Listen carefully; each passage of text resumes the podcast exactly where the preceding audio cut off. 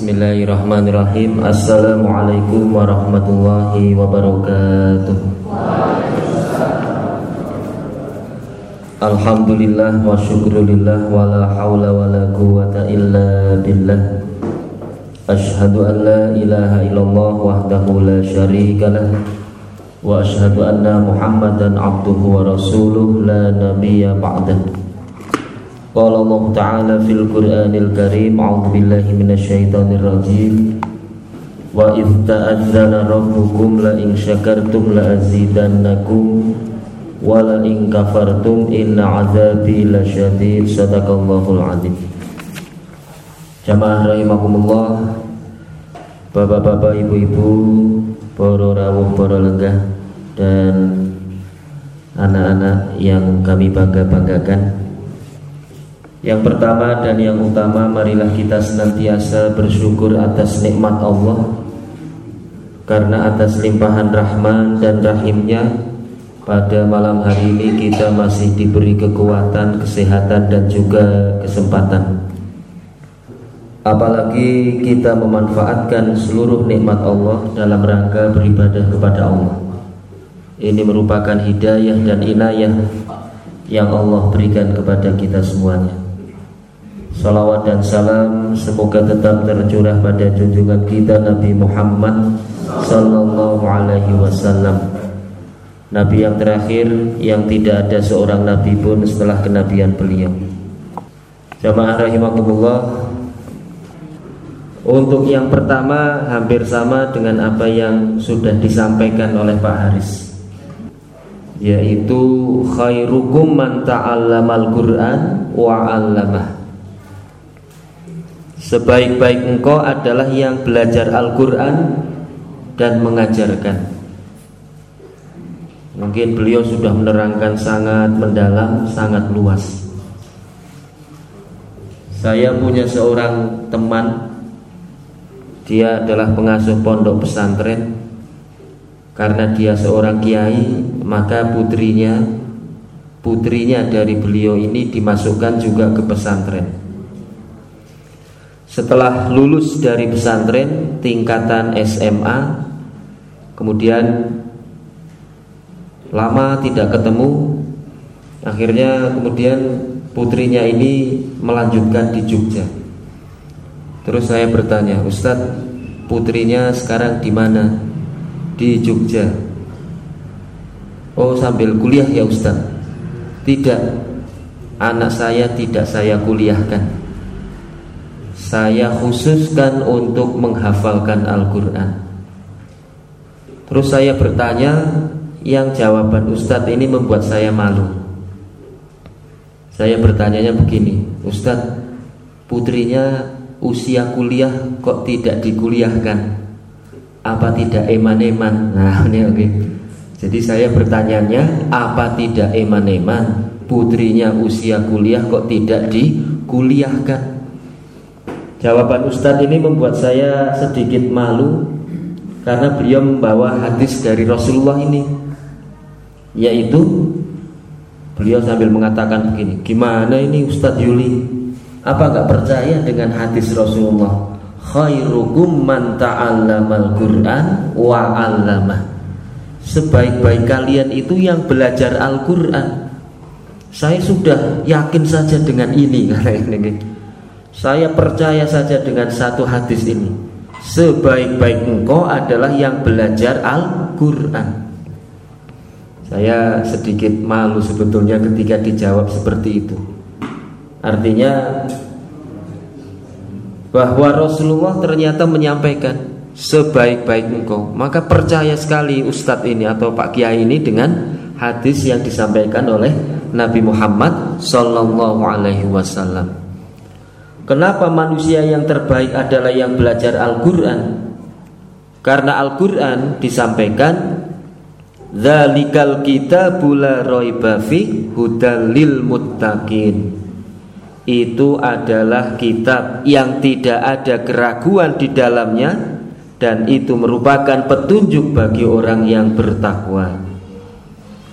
Lah orang yang bertakwa itu akan disediakan surga bagi Allah bagi mereka oleh Allah wasari'u ila magfiratin min rabbikum wa jannatin arduha samawati wal ard uiddat lil muttaqin dan bersegeralah kepada makfirah Allah yang Allah telah sediakan surga bagi orang yang bertakwa.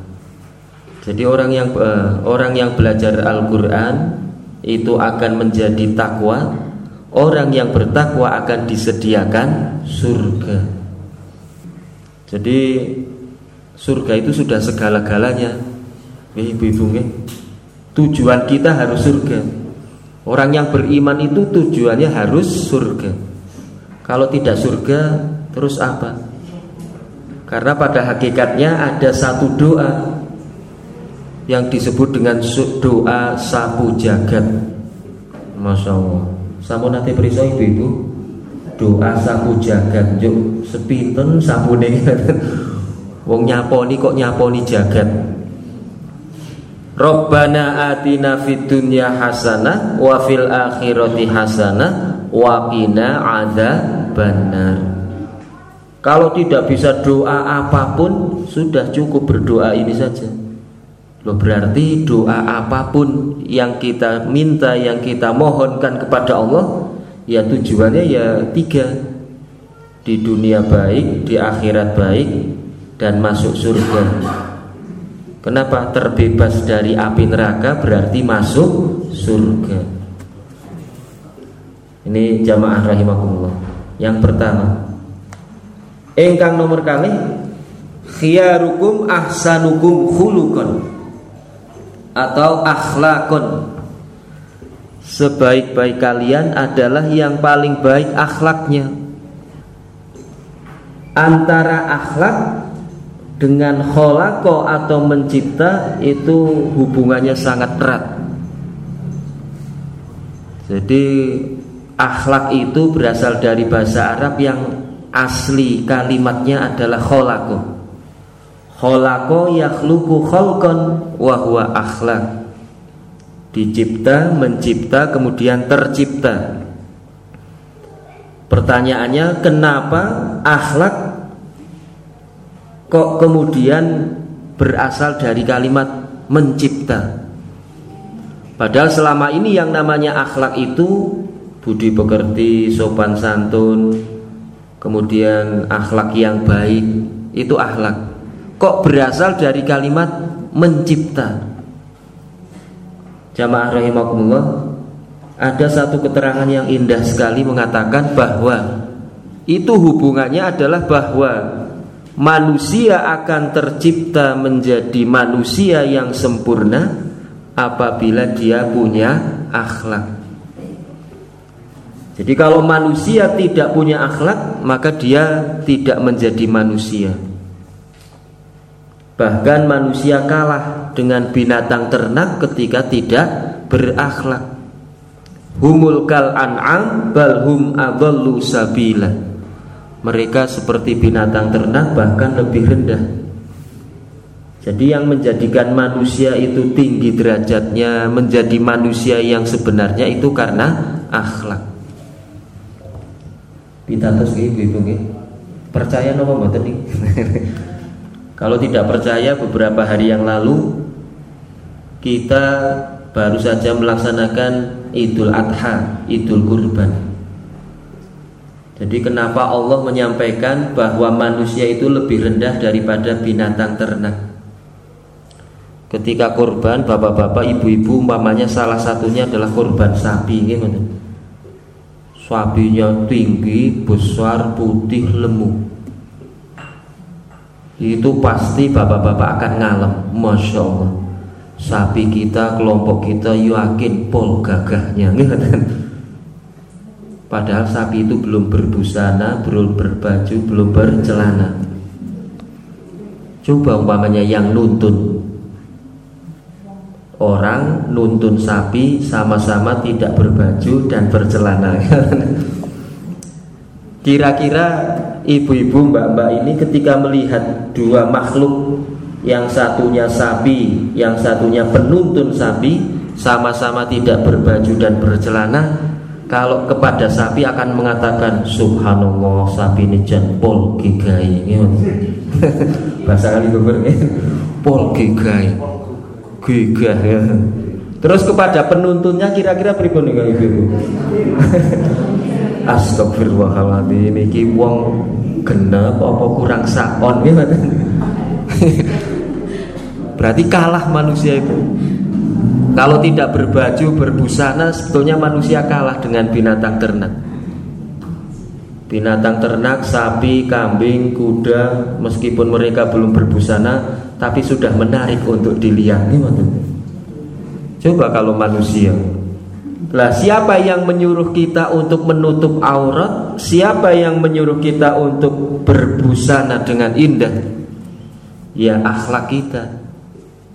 Manusia kalau tidak berbusana, masya Allah, kembali ke zaman jahiliyah. Betul ya? Iya. Nah ini yang namanya akhlak. Maka kadang-kadang remaja-remaja putri itu merasa bahwa yang namanya modernitas, kemodernan itu adalah ketika pakaiannya itu nyontoh ala barat. Kalau nyontoh ala islami atau nyontoh orang-orang paman yang paman ini meskipun itu bukan identik dengan timur tengah, nyontoh orang-orang timur tengah yang rapat yang menutup aurat katanya terbelakang. Kalau nyontoh orang-orang barat yang standarnya atau ciri-cirinya tiga you can see my tail, my leg, my goal. Oh, paham ini mesti yang tertawa ini you can see my leg, my tail, my goal. Itu katanya modern. Yang ditiru para artis barat yang ditiru para artis Korea ya, itu sesungguhnya merupakan keterbelakangan Pernah saya sampaikan seorang profesor doktor dari Yordania atau dari mana menikah ngajar di Amerika di universitas terkenal. Dia pakai baju rapat menutup aurat. Kemudian ketika menyampaikan kuliah ditanya oleh mahasiswinya yang ingin dianggap modern. Dia bertanya Prof kenapa profesor ini yang doktor kemudian pinter ilmunya banyak. Kok pakai jilbab menutup aurat? Jilbab itu kan lambang keterbelakangan lambang kemunduran lambang kebodohan kata mahasiswinya. Apa jawaban profesor ini? Dia tidak marah. Dia justru malah me melempar balik. Kalau memang membuka aurat itu merupakan lambang kemajuan, kemodernan, maka binatang sudah lebih maju daripada manusia. iya. Kenapa? Karena binatang kan lebih terbuka lagi. Kalau merupakan ciri kemodernan itu semakin terbuka atau terbuka itu semakin modern, maka binatang itu lebih modern daripada manusia. Setuju ini adik-adik? Setuju ya? Binatang lebih modern dari kita setuju? Tidak setuju gitu. Nah ini makanya jamaah rahimahullah Yang kedua adalah akhlak Yang ketiga Khairukum ahsanukum kodoan Ay ainda rodil qard Sebaik-baik engkau adalah yang paling baik ketika mengembalikan pinjaman minjam niku angsal napa mboten ibu-ibu nggih? Boleh nggih mboten. Ibu-ibu badhe mantu mboten usah damel balai pertemuan piyambak mboten usah. Cukup minjam korpri atau cukup minjam adipura kalau korpri kurang adipura. Mau mantu saja dadak damel gedung pertemuan. itu ndak usah. Atau kalau umpamanya mau di rumah ya cukup minjam tenda. Tidak usah bikin sendiri tenda. Kenapa? Karena mantu kan atau jadi atau menikah itu kan bagi anak seumur hidup sekali gitu. cukup minjam. Artinya minjam itu boleh. Lah sebaik-baik orang yang minjam adalah yang paling baik ketika mengembalikan. Kenapa? Karena ketika meminjamkan sesuatu Orang yang meminjamkan ini pasti Dengan ikhlasnya ingin membantu saudara. Maka jangan sampai diganggu keikhlasannya. Minjam umpamanya obeng. Janjinya insya Allah sore tak belek Oh iya tidak kemauan. Begitu sore kok ora teko-teko iki jari sore arep beleke. Sampai besok belum dikembalikan. Sampai seminggu ketika ditagih lupa. Mana obeng saya katanya mau sore kemarin ini sudah seminggu. Dicari ke mana-mana ketemu ternyata obengnya bengkok gitu. Wah ini yang tadinya ikhlas menjadi tidak ikhlas. Minjam sepeda motor tadinya bensinnya full ketika dipulangkan bensinnya kosong motornya kotor plat nomornya hilang. Besok ketika mau dipinjam alasan mesti pangapunten nggih badhe tak agem piyambak lah akhlak dari yang diajarkan oleh Rasulullah ketika meminjam lebih baik. Minjam mobil Tadinya bensinnya strip paling bawah ketika dikembalikan strip paling atas Mobilnya dicuci dulu sebelum dikembalikan. Dalam keadaan utuh. Kalau dari Jogja syukur pisan ketika mengembalikan bawa bakpia. Itu yang mau minjam yang dipinjami mesti seneng. Besok-besoknya kalau tidak minjam-minjam ditanyakan. Jenengan kok mboten minjem mobil kula malih kene napa kapok mboten sekejo nggih mobil kula. Mboten mboten mboten enten urusan nih nggih nggih kula minjem malih nggih nggih monggo jadi mengembalikannya dalam keadaan baik termasuk ketika meminjam uang koret itu artinya hutang jadi ketika meminjam uang juga harus dikembalikan dalam keadaan baik Kenapa? Karena yang namanya hutang itu enak dihutang, tidak enak di nyarutang. Hutang 10 juta sehari habis. Ini tadi Sehari habis. Tapi mengembalikannya kadang-kadang setahun, dua tahun, tiga tahun. Apalagi kalau untuk beli sepeda motor. Pokoknya sepeda motornya sebelum lunas biasanya bunyinya didit didit. Lah itu meminjam itu harus kembali. Lah akhlak yang diajarkan Al-Quran ketika meminjam harus ditulis. Minjam lima ribu lah lima ngewu kok ditulis gimana pakai materai enam ribu lah langkong lah mahal materainya daripada minjamnya tapi yang diperintahkan Al-Quran Insya Allah ada hikmahnya Kenapa? Karena manusia itu kan mahalul nisyan wal khoto. Manusia itu tempat salah dan lupa. Tapi tempat salah dan lupa ini jangan dijadikan modus gitu.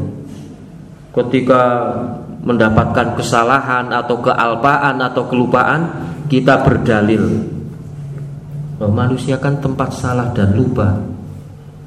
Begitu naik sepeda motor lupa tidak bawa STNK ataupun SIM Ditangkap sama Pak Polisi Pak Polisi yang namanya manusia itu kan tempat salah dan lupa.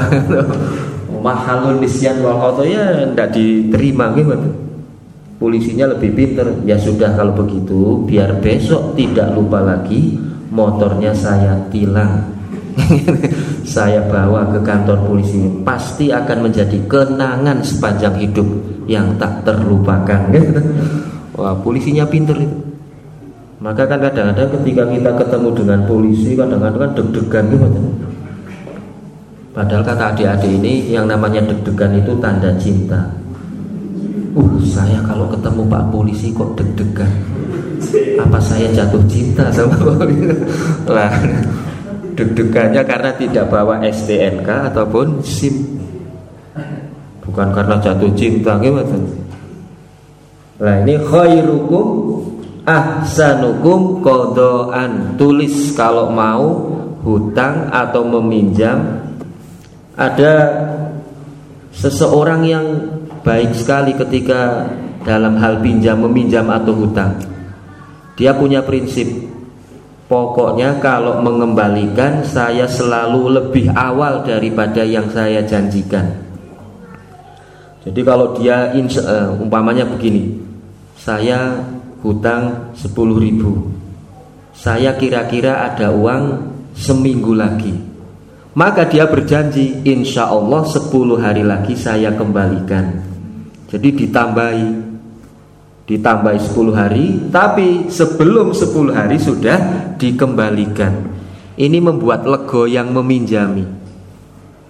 Yang terjadi kadang-kadang kan justru sebaliknya. Janji satu minggu sampai dua minggu janji dua minggu sampai satu bulan. Nah ini yang membuat tidak lego terhadap yang meminjami.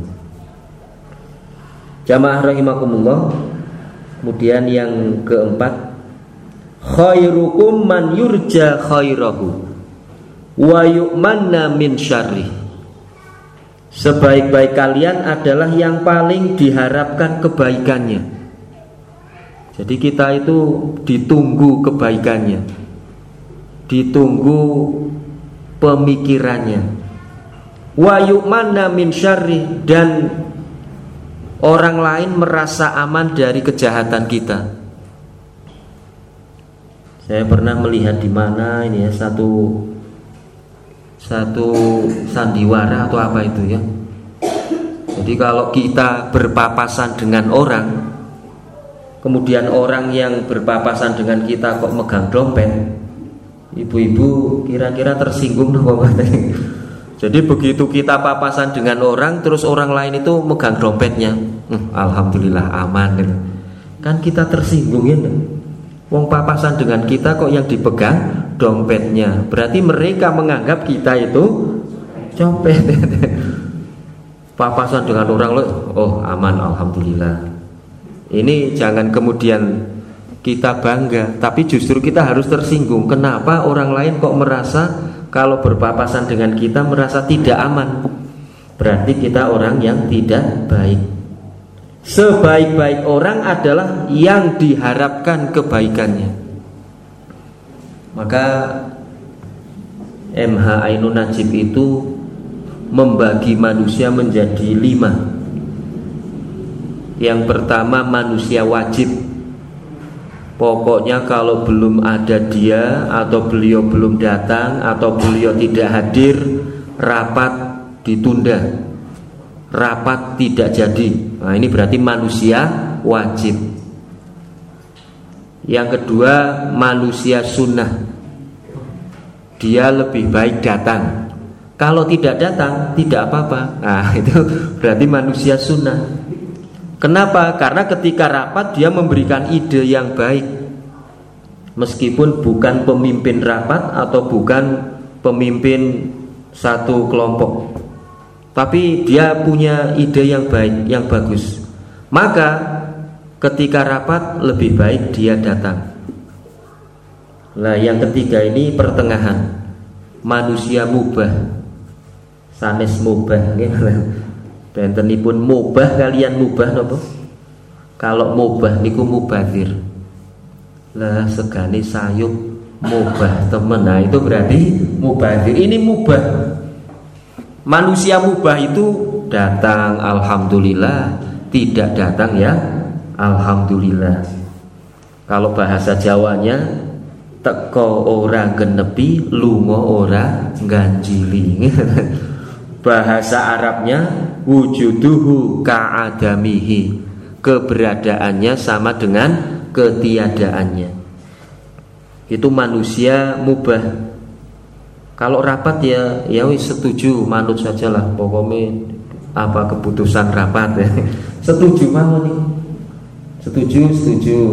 Kita mulai Bismillah.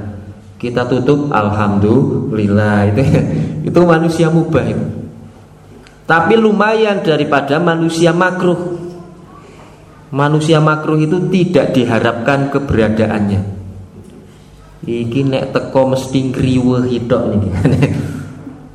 Iki nek teko mesti ngendikane cok sing penting omong. Mendarani wong pinter.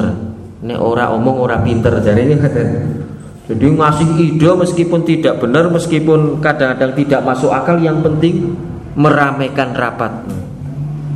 Tapi lumayan daripada manusia haram. Manusia haram itu yang tidak diharapkan. Besok kita rapat, ini ndak usah diundang. Lah kok iki cok bubar-bubar ki rembugan dong. lah itu manusia haram. Tapi insya Allah tidak ada nih bubar-bubar ki rembugan itu kadang-kadang mboten enten. Lah mungkin paling pol makruh nih. Lah yang paling baik itu adalah manusia wajib. Artinya apa? Kebaikannya ditunggu-tunggu, keberadaannya dinanti-nanti. Nah, menikah. Ini yang nomor empat. Nomor lima, khairukum khairukum li ahli Sebaik-baik engkau adalah yang paling baik dengan keluarganya. Jamaah rahimakumullah, contoh yang paling baik terhadap keluarga adalah Nabi kita Muhammad sallallahu alaihi wasallam. Sehingga di dalam al-hadis beliau menyampaikan baiti jannati rumahku adalah surgaku jadi jadikanlah rumah itu menjadi surga bagi penghuninya. Jadi Rasulullah itu menjadikan rumah sebagai surga. Jangan kita bayangkan rumah Rasulullah itu penuh dengan kemewahan. Seperti rumahnya Musdalifah. Ibu-ibu mau nanti periksa rumahnya Musdalifah? Masya Allah mewah sekali. Tentu ibu-ibu Sekuritinya 12 Asisten rumah tangganya setiap ruangan Iya, setiap ruangan ada asisten rumah tangga Bagian masak, bagian ngepel, bagian nyuci, bagian ngomong anak ya. Itu namanya asisten rumah tangga Lah ketika habis dia pamer kekayaan dengan memamerkan rumah yang mewah itu mengundang penculik untuk menculik anaknya. Kenapa? Karena penculik menyimpulkan, oh ini berarti orang kaya raya. Untuk mendapatkan hartanya, kita harus menculik anaknya. Benar, akhirnya diculik. Setelah diculik, ternyata Nasar tidak kerasan di rumahnya. Kenapa? Jadi Nasar itu tidak seperti di surga, di rumah yang mewah maka Nasar pun kemudian bernyanyi Kembalikan aku ke rumah orang tuaku Ia berakhir dengan perceraian Jadi meskipun rumahnya mewah megah Tapi tidak menjadi surga bagi Nasar. Salah sendiri namanya Nasar. Suka Nasar ke mana-mana gitu. Tidak kerasan di rumah. Lah bagaimana kita menjadikan rumah itu surga? Ya tergantung daripada bidadari surga. Siapa bidadari surga itu? Ah, ibu-ibu. Ini bapak-bapak ini Hidup para suami ini. Jadi yang menjadi bidadari surga itu ya ibu-ibu. Lah bagaimana ibu-ibu di surga itu? Atau bagaimana menjadikan rumah itu surga? Terdapat di dalam surat Maryam menikah la yasma'una fiha lagwa illa salama. Di surga itu tidak pernah ada kalimat-kalimat yang lahu tidak ada kalimat yang mubazir perbincangan yang tidak berguna atau bermanfaat di dalamnya itu selalu ada kedamaian maka salah satu nama surga itu adalah Darussalam jadi nama surga itu adalah Darussalam, kampung damai. Sehingga ketika kita masuk ke dalam rumah harus penuh dengan kedamaian. Tidak ada pertengkaran, tidak ada perengut-perengutan. Gimana ibu? Ibu-ibu ketika membangunkan atau ketika dibangunkan suami karena suami pergi pulang malam meskipun baru bangun harus tetap tersenyum gimana kadang-kadang ibu-ibu bangunkan apa dibangunkan suami buka kilawang karo merengut mawon merengut kemudian tidak ditawari minum kan kalau suami pulang harus ditawari. Bapak badhe ngunjuk kopi susu jahe teh nopo putih mawon. Bapaknya milih gawe susu jahe lah putih mawon lagi percuma nawari gitu putih mawon lagi iya. Bapak badhe siram ngagem toyo panas anget nopo adem panas bu. Lah adem mawon oh, bu bu ampun nawari nek ngoten nggih jadi sambut dengan sebaik-baiknya. Tapi Rasulullah pun ketika pulang dari pergi, pulang dari dakwah Sering mendapatkan istrinya sudah tidur. Ketika diketok-ketok salam tiga kali kok tidak bangun Ya sudah Rasulullah ikhlas untuk tidur di teras di depan pintu Nggih ibu-ibu nggih Nek bapak-bapak pripun Bu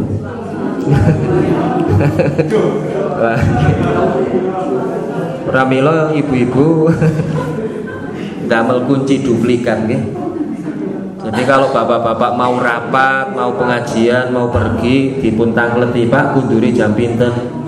Mungkin jam 11 Bu. Wah, nek jam 11 kula pun turu nggih Pak. Niki ngagem kunci mawon, bentuk kunci.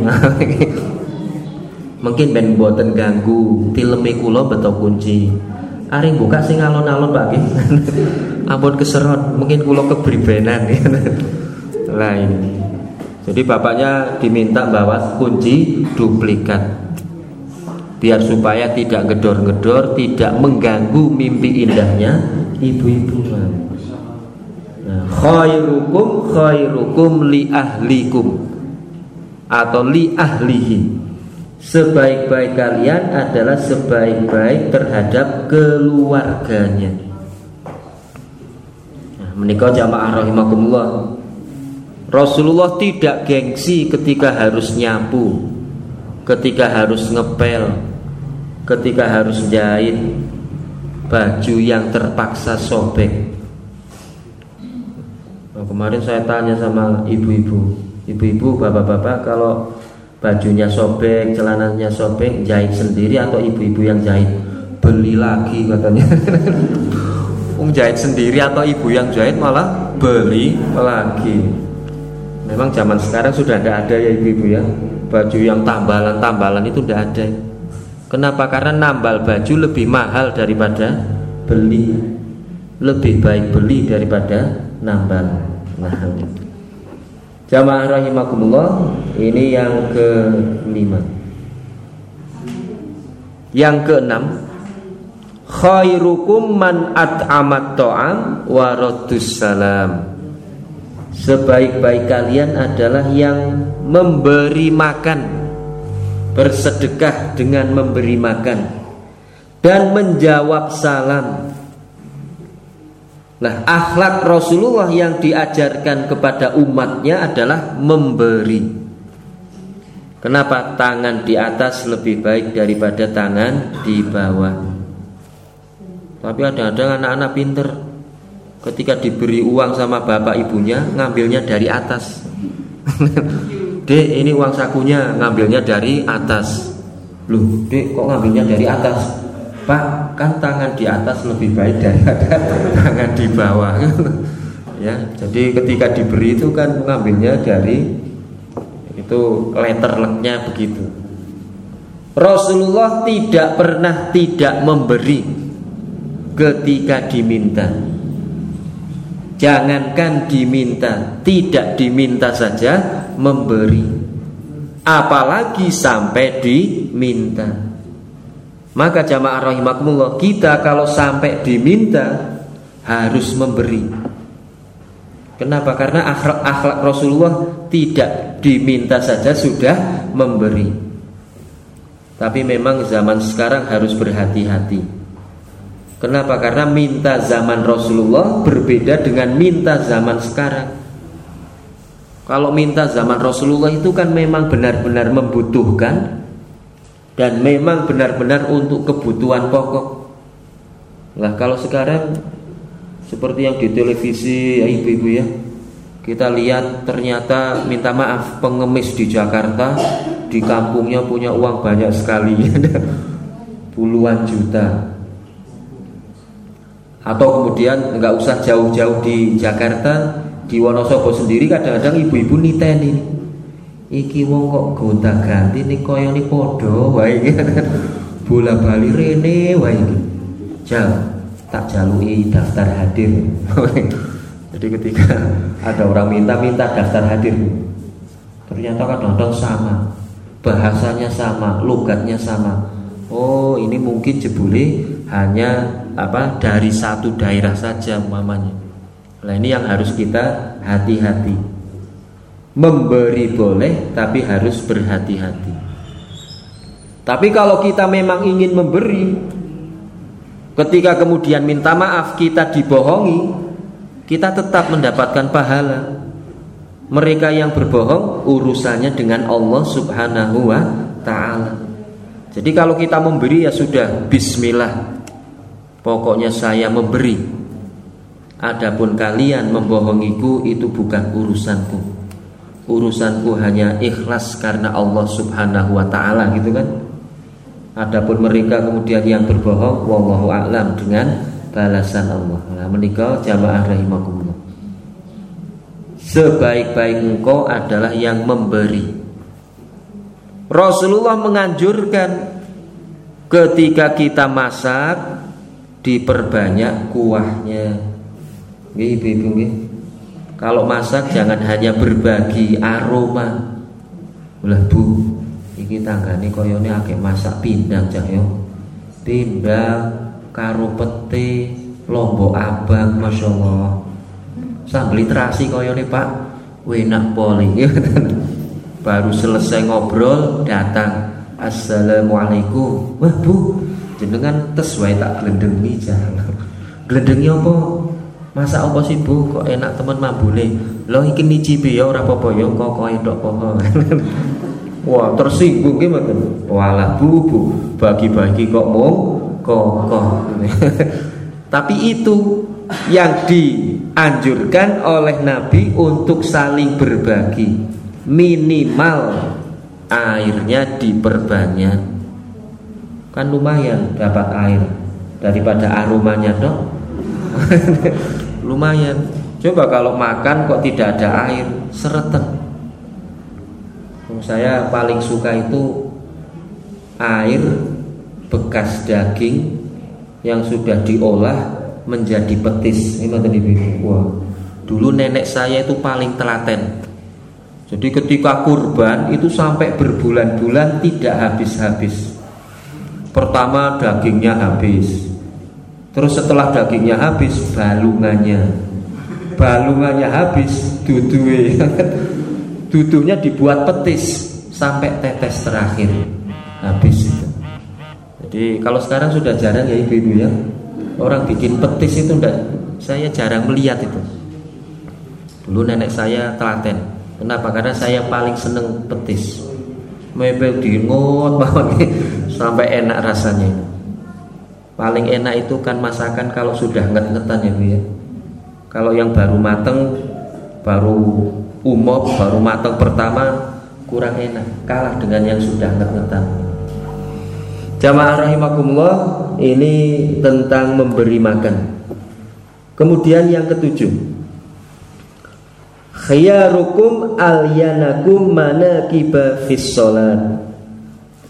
Sebaik-baik kalian adalah yang paling lemas ketika paling lemas pundaknya ketika sholat. Artinya apa? Memberi kesempatan kepada saudaranya atau samping kanan kirinya untuk nyaman di dalam sholat. Kenapa? Karena ada juga orang yang ketika sholat merkengkeng kaku banget gitu. Jadi tidak mau disela-selani. Kira-kira ini cukup. Saya pernah itu. Saya pernah ketika di soft pertama itu, wah ini kelihatannya kalau untuk tubuh saya cukup saya kemudian ngusel masuk sedikit. Ternyata samping kiri saya mundur. Padahal sudah takbiratul ikhram kok tega atau rela membatalkan untuk mundur ke soft belakang. Saya kan menjadi perasaan tidak enak. Kenapa? Karena mengambil hak orang lain gitu. Harusnya dia di soft pertama, gara-gara saya ngusel, akhirnya dia mundur. Saya akhirnya kemudian mundur juga, Pak. Jenengan mawon sing ngajeng. Mboten lah, kula nek sek-sekan mboten nyaman. Jadi kalau sek-sekan itu ndak nyaman. Lah kita harus bijaksana, tidak sek-sekan dan juga tidak longgar sekali. Kenapa? Karena kalau longgar sekali atau jarang atau arang nanti dimasuki oleh setan. Gimana? Tapi ada juga yang bersyukur kalau setan mau ikut jamaah. Wah, alhamdulillah setan melu jamaah ikut di soft Oh ini berarti kurang ilmu gimana? Iya wong setan ketika di soft itu tidak ikut sholat Dia bisa memastikan pak Setan ketika berdiri di soft antara orang-orang yang sholat Itu ikut takbiratul ikhram Ikut sholat. Kemudian imamnya Ghairil maghdubi alaihim waladhdallin Setannya mengatakan Amin. Kan kita tidak bisa memastikan. Lah apa kabar dari Rasulullah? Usirlah setan kalau ikut-ikutan sholat bukan malah alhamdulillah. Setan berarti wah ini berarti memutarbalikkan fakta yang disampaikan oleh Nabi kita Muhammad Sallallahu Alaihi Wasallam. Khairun nas man umruh wa hasuna amaluh. Sebaik-baik manusia adalah yang panjang usianya dan baik amal-amalnya. Nah, tentang usia yang panjang itu ternyata bukan bukan kuantitas hitungan. 50 tahun, 60 tahun, 70 tahun, 100 tahun itu tidak. Tapi usia panjang itu adalah usia yang diberi atau yang dipenuhi dengan kebaikan. Sehingga dia selalu dikenang oleh orang lain. Maka dia berarti usianya panjang. Contohnya Nabi Muhammad meskipun beliau sudah tiada tapi usianya panjang kenapa karena selalu disebut selalu dikenang selalu diberi solawat gimana itu berarti usianya panjang kalau standar nasional umpamanya Kiai Haji Ahmad Dahlan Beliau selalu disebut gimana? Meskipun beliau sudah tiada, tapi usianya panjang. Kenapa? Karena selalu dikenang. Jenderal Sudirman itu usianya panjang meskipun sudah tiada. Lah kita kalau ingin usianya panjang bertambah maka perbanyaklah amal dan ibadah supaya kita selalu dikenang. Jamaah rahimakumullah yang selanjutnya khairul ashab indallah khairukum li sahibi. Sebaik-baik teman di hadapan Allah adalah yang paling baik dengan temannya. Lah, seorang teman dengan temannya itu seperti satu tubuh. Idza staka minhum udwun tada'a sairul jasad bisyahri wal humah jadi satu tubuh kalau salah satu itu mendapatkan luka atau sakit, maka tubuh kita akan merasakan demam dan tidak bisa tidur. Bisyahri, syahri itu artinya tidak bisa tidur. Wal huma, huma itu demam. Ibu-ibu pernah sakit gigi nggih ibu nggih? Nikmat napa mboten? Sakit gigi. Pasti kita tidak bisa tidur sakit gigi kita manasi itu berarti partisipasi dari organ tubuh kita ketika gigi kita sakit ketika gigi kita sakit mulut kita merintih ya Allah subhanallah kok nikmat banget. Gimana? Mata kita menangis kaki kita mengantar ke apotik uang kita ambil dompet untuk beli obat. Ibu-ibu nanti tumon sakit gigi kok mulut kita nyalah ke untung. Salah dhewe ora tau sikatan kudu rasake wonten wonten kudu rasake. Aja nangis. Iki moto melu-melu nangis malah. Iya. Mau ke apotik kaki kita mau melangkah ke apotik dilarang. Ojo ojo men rasake dhewe kowe gigine. Ojo ojo kaki jangan pergi ke apotik. Oh, tangan mau ngambil dompet mau ngambil uang untuk beli obat dilarang. Tuman apa mboten ibu-ibu? Nah, tidak mungkin.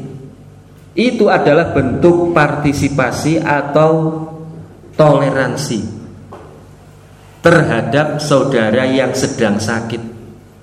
Jadi kalau ada saudara kita tertimpa musibah, tidak usah kemudian disalah-salah Musibah saja sudah menyedihkan, malah disalah-salah Yang paling benar ketika mendapatkan musibah, masalah, duduk bersama, mari kita cari solusi untuk memecahkannya. Yang lalu biarlah berlalu. Mari kita tinggalkan yang lalu untuk mendapatkan yang paling baik di masa depan. Jangan sampai kita selalu bernyanyi, aku masih seperti yang dulu. Nah, ini ibu-ibu jamaah rahimakumullah, sebaik-baik manusia, eh, sebaik-baik teman adalah yang paling baik dengan temannya. Khairul jiran indallah khairukum lijari Sebaik-baik tetangga di hadapan Allah adalah yang paling baik dengan tetangga. Masya Allah tetangga itu banyak disoal atau banyak diungkap oleh hadis Rasulullah. Barang siapa yang ber yang percaya kepada hari akhir maka berbaik-baiklah dengan tetangga. Kenapa? Karena tetangga kan hidupnya sehari-hari bersama gitu. Kalau adik, anak, orang tua mungkin kan jauh, tapi tetangga bola bali tak tuh mau mau kerja ketemu tetangga, pulang kerja ketemu tetangga, mau ke masjid nyapa tetangga, pulang masjid tetangga lagi. Maka kita harus berbaik-baik Kenapa? Karena ketika kita berbaik-baik dengan tetangga, insya Allah kita akan seperti di surga. Coba kalau kita berjahat-jahat dengan tetangga, tetangga beli radio mules, tetangga beli sepeda motor pingsan. Alhamdulillah kita beli radio nanti bisa dengerin radio Purnama Sidi pengajian bersama-sama, kan? Itu syukuri saja. Tetangga beli motor alhamdulillah jenengan sakit tumbas sepeda motor nek pengawasan teng al arkom kulo tak nurut. Nggih mboten napa-napa. Jenengan sing bensin nggih. Nggih mboten napa-napa. Itu kan jadi sesuatu yang indah. Coba kalau kita sudah iri dengan tetangga. Ketika beli motor, paling paling motor Wahyu. Napa sih Wahyu? sawai payuan ketika dia lewat karena kita iri ajeng ditunuti nggak sarang moten moten pulau ajeng melapah mawon men sehat. Padahal pingin. Iya. Kenapa? Karena kita sudah iri. Maka kan ada istilah itu mungkin kalau orang lain ngiri kita nganan saja. Jadi kalau orang lain ngiri kita ngana, jangan ikut-ikutan ngiri. Tidak usah suka ngurusi orang lain.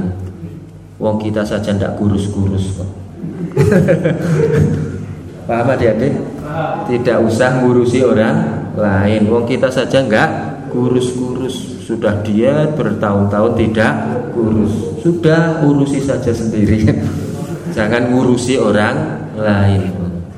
Jamaah rahimakumullah, mungkin itu yang bisa kami sampaikan pada malam hari ini. Semoga bermanfaat untuk kami dan jamaah rahimakumullah.